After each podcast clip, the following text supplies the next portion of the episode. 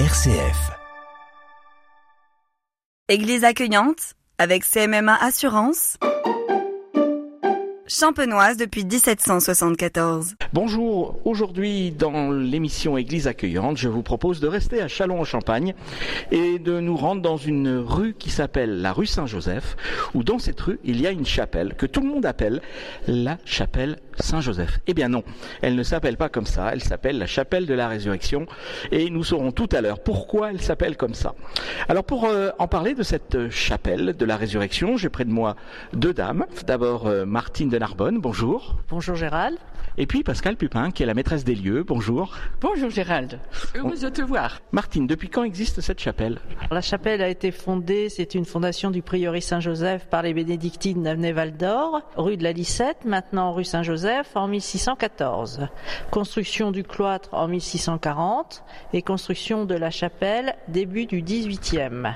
Je vais vous expliquer maintenant comment le prieuré a été fondé. Le prieuré Saint-Joseph de Chalon est fondé en 1614, donc comme dépendance urbaine de l'abbaye bénédictine d'Avenay-Val d'Or. Son cloître est édifié donc en 1640. La chapelle sera reconstruite en 1706. En 1788, le prieuré est supprimé. Les bâtiments accueillent successivement l'hospice Saint-Maur, hospice rattaché à l'Hôtel Dieu en 1846, une maison d'éducation pour les orphelins, puis une maison de retraite, inscription partielle dont les deux ailes du cloître au titre des monuments historiques depuis 1995.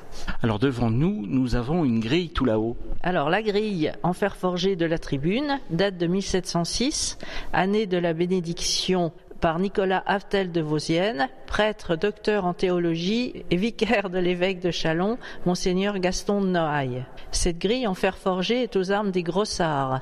Charles Grossard était un Chalonnais, avocat du roi au tribunal de Chalon. L'hôtel Saint-Joseph, dont on ne connaît pas l'artiste, sur le socle de la statue, on peut trouver cette phrase à Saint-Joseph Reconnaissance, 19 mars, 1er août 1903. Pascal, on parlait de, donc de cette euh, statue de Saint-Joseph. Est-ce qu'on a plus de précisions? Euh, On a beaucoup de précisions sur cet hôtel puisque c'est un hôtel euh, originel, je dirais. Il date vraiment de l'année de la construction de la chapelle. Il a été apporté par les bénédictines à la fin du XVIe siècle et elle est aux armes de la famille Limage du canton d'Arcy-sur-Aube.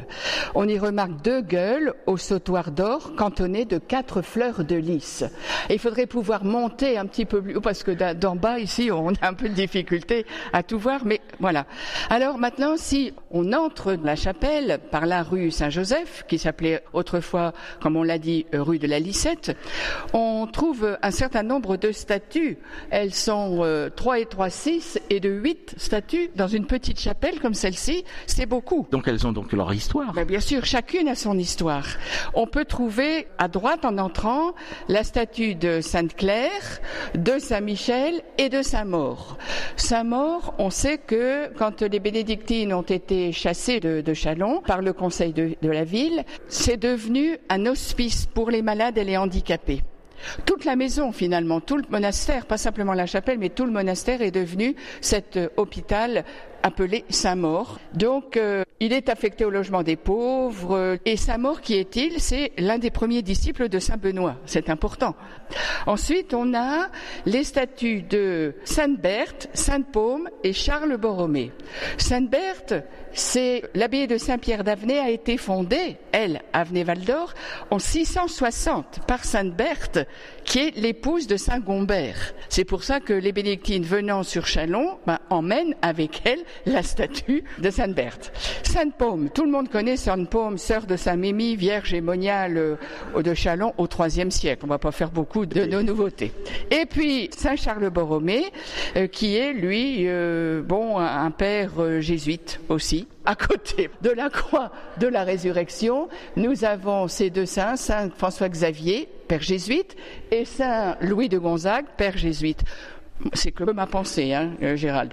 Eh bien, euh, je pense qu'étant donné qu'au lycée païen, c'était les pères jésuites, que les pères jésuites ont dû desservir la chapelle et que les sœurs, et puis nous, peut-être les filles du cœur de Marie, on a décidé de mettre les deux statues de ces deux euh, saints jésuites. Voilà.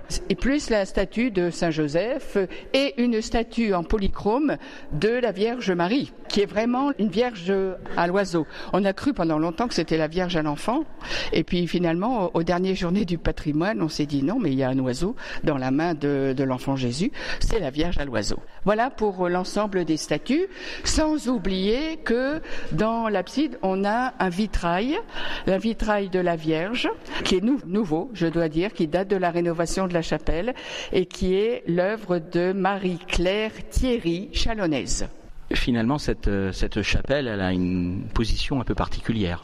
Oui, c'est une chapelle qui est de plan allongé. C'est donc un plan basilical qui se développe en longueur. A été construite en quel matériau Sa façade est construite en calcaire, dite pierre de Savonnière. La pierre de Savonnière, qui vient de la Meuse, est un type de pierre utilisé dans la construction de nombreux bâtiments. C'est une pierre de calcaire. Maintenant, nous allons aller à l'extérieur pour voir la statue de Saint Joseph et vous décrire le pignon.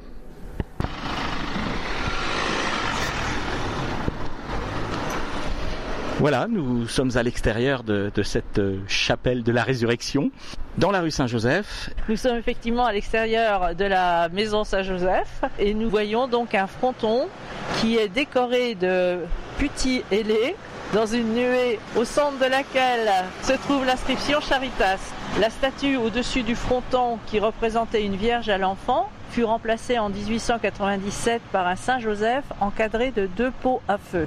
Elle porte l'inscription Hommage à la maison Saint-Joseph, atelier Brebon, reproduction Navelette. Sa façade est donc construite en calcaire, dite pierre de Savonnière. Donc cette pierre de Savonnière, comme on l'a déjà dit, vient de la Meuse. Le pignon est découvert, il est éclairé par un oculus. Martine, qu'est-ce qu'on a tout le long des murs? Alors à l'intérieur de la chapelle, on retrouve des ex-voto qui sont nombreux et qui datent des années 1860 jusqu'en 1945. Et ce sont des signes de la foi des chrétiens qui remercient pour une guérison ou pour une réconciliation. Pascal, on a parlé tout à l'heure de la chapelle de la résurrection. Ça veut dire qu'il y a eu un événement qui a permis que on l'appelle comme ça? Oui, parce que dans les années 2000 à 2003, euh, toute la maison, toute l'abbaye, tout le prieuré a été euh, renouvelé, remodelé, je dirais, pour devenir EHPAD. Et à cette époque-là, en même temps, euh, monseigneur Louis, qui était évêque de, Chalon, a, a, décidé, avec bien sûr la Société des Filles du Cœur de Marie, hein, à qui appartient cette chapelle, de relooker, si on peut dire, euh, la chapelle en lui donnant le nom de résurrection. Ce qui fait que le 17 mai 2003, au cours de la messe de la dédicace, la chapelle restaurée fut inaugurée par notre évêque en présence de l'abbé Jean Garneson qui était vicaire général à cette époque-là et de monsieur Jacques Dieudonné, artiste, sculpteur, diacre du diocèse d'Albi que connaissait bien monseigneur Louis Gilbert. Voilà. Donc, euh, et c'est lui aussi qui a refait, je dirais, l'autel, l'ambon et la croix glorieuse.